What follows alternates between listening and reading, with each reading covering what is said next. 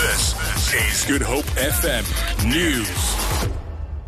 Good afternoon. The dollar has strengthened slightly against a basket of major currencies after having weakened around 2% in Asian trade. This after Donald Trump was announced president elect of the US.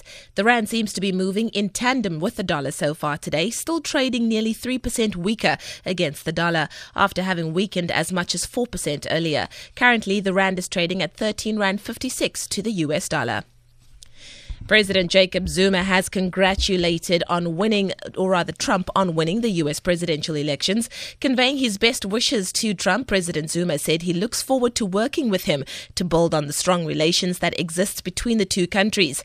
Speaking to the SABC in Addis Ababa, Ethiopia, President Zuma said South Africa would work closely with the new U.S. administration in promoting peace, security, particularly in South Africa.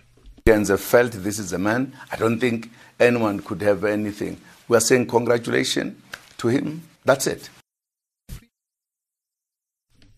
The search continues for the gunman who killed Cape Town attorney Noorudien Hassan outside his Lansdowne home on Monday night. 45 year old Hassan died in hospital after he was shot six times in his car. He often represented alleged gang members in court and also dealt with some high profile cases. Police spokesperson Noloyiso Rwexana says no arrests have been made. Basic Education Minister Enver Surty says the 60 million rand revamp of Silverstream Primary School in Manenberg is intended to create a safe learning environment for its learners. The school was officially reopened today. The Manenberg community is plagued by gang violence with children often caught in the crossfire. Safe Schools officers from the Western Cape Education Department have been deployed to the school as a measure to help keep learners safe.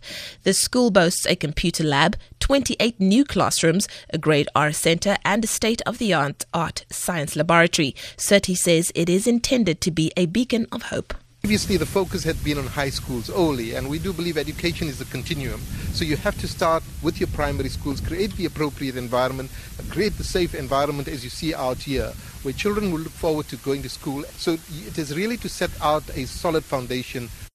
We've got and finally, the IEC says the by election in Ward 108 in Mfuleni has so far seen a lower voter turnout.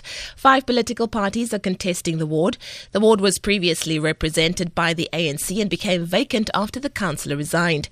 IEC spokesperson Derek Marco says voting stations opened at 7 this morning and are expected to close at 9 o'clock this evening. He says more voters are expected to show up after work approximately 18,000 people that are eligible to cast their vote today. We have eight voting stations, so it is two centers, and each of the centers also have substations. We never got any negative reports of the voting procedure yet, so everything seems to be flowing quite smoothly.